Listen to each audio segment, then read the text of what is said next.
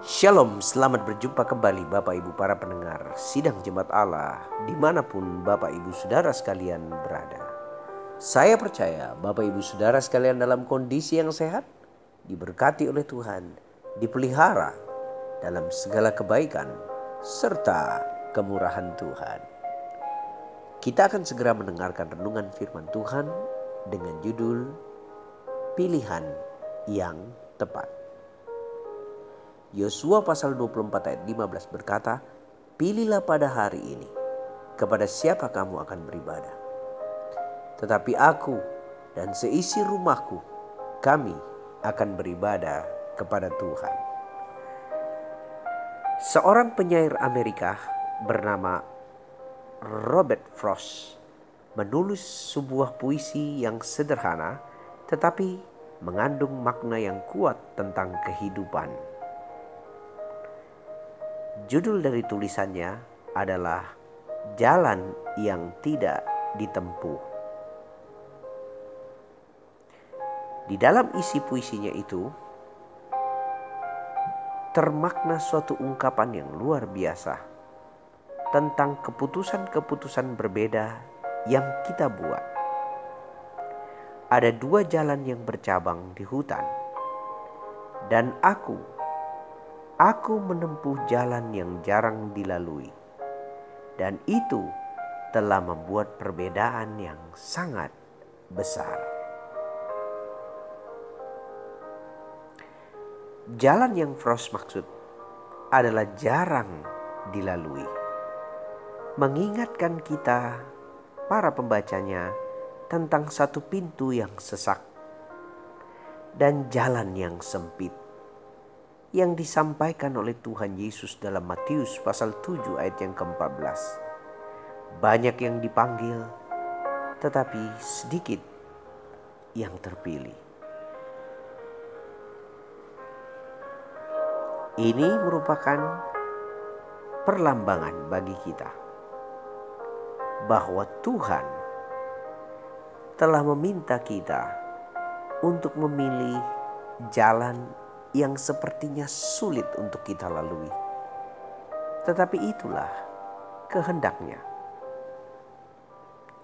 Abraham adalah seorang yang menemukan jalan itu.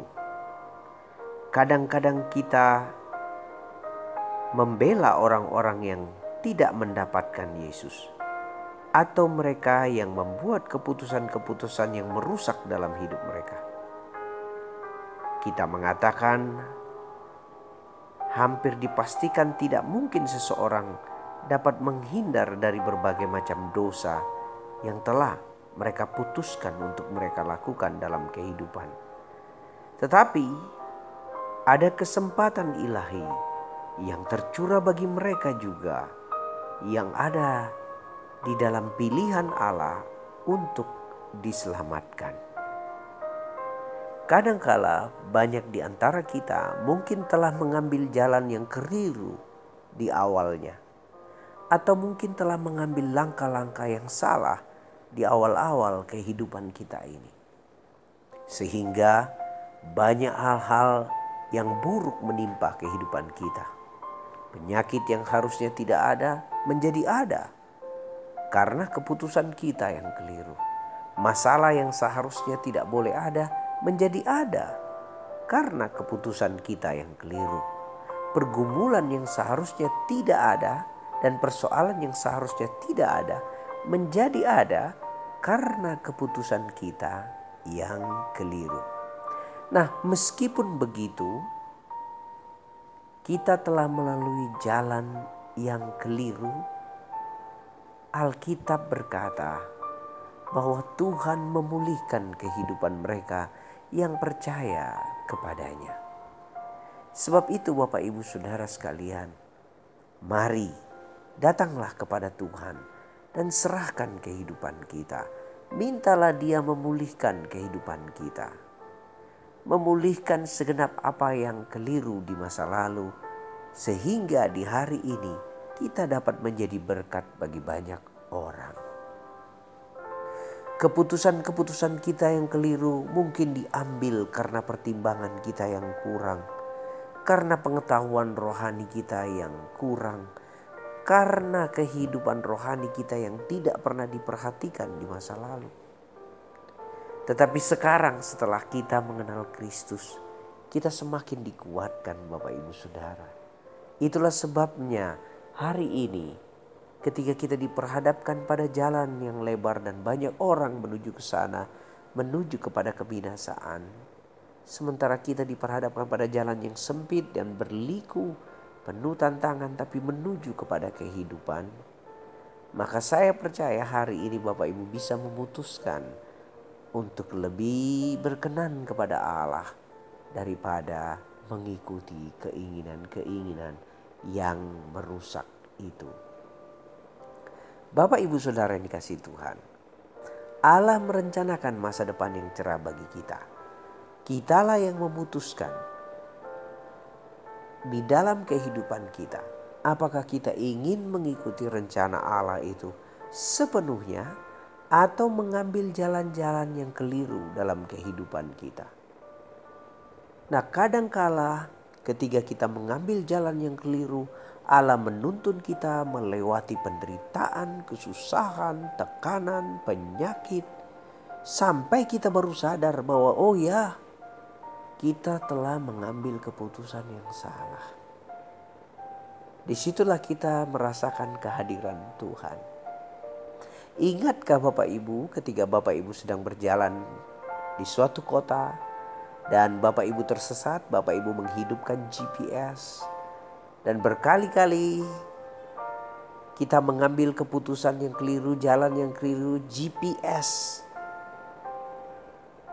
Global Positioning System itu mengarahkan kita kepada jalan yang harus dituju. Meskipun dia tahu kita terus melanggarnya, kita terus melawannya, kita terus menghindar daripadanya. Tapi dia akan selalu menunjukkan jalan yang lurus itu pada kita sampai kita tiba di tujuan. Nah Bapak Ibu Saudara yang dikasih Tuhan. Mari Tuhan meminta kita ikuti GPS-nya Tuhan. Apa itu? Firman Allah. Apa itu? Kehendak Allah. Sehingga kita bisa sampai di tujuan sesuai kehendaknya.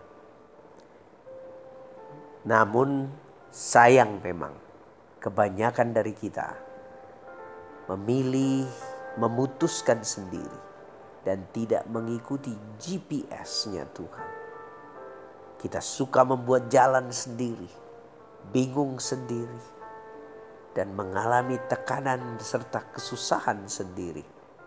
Setelah tersadarkan, kita terkonek dengan Allah, dan akhirnya kita berkata, "Sekarang Aku ikut GPS-mu Tuhan. Ke mana pun kau pimpin, aku ikut. Mungkin kita bertanya, kenapa enggak dari dulu-dulu saya mengalaminya? Bapak ibu saudara sekalian, Tuhan menggiring kita berbeda-beda ke jalan pertobatan, ke jalan perubahan dan transformasi itu berbeda-beda. Karena itu hari ini hanya ada dua pilihan. Menyenangkan Tuhan atau tidak. Biarlah Tuhan menyertai kita hari ini. Shalom.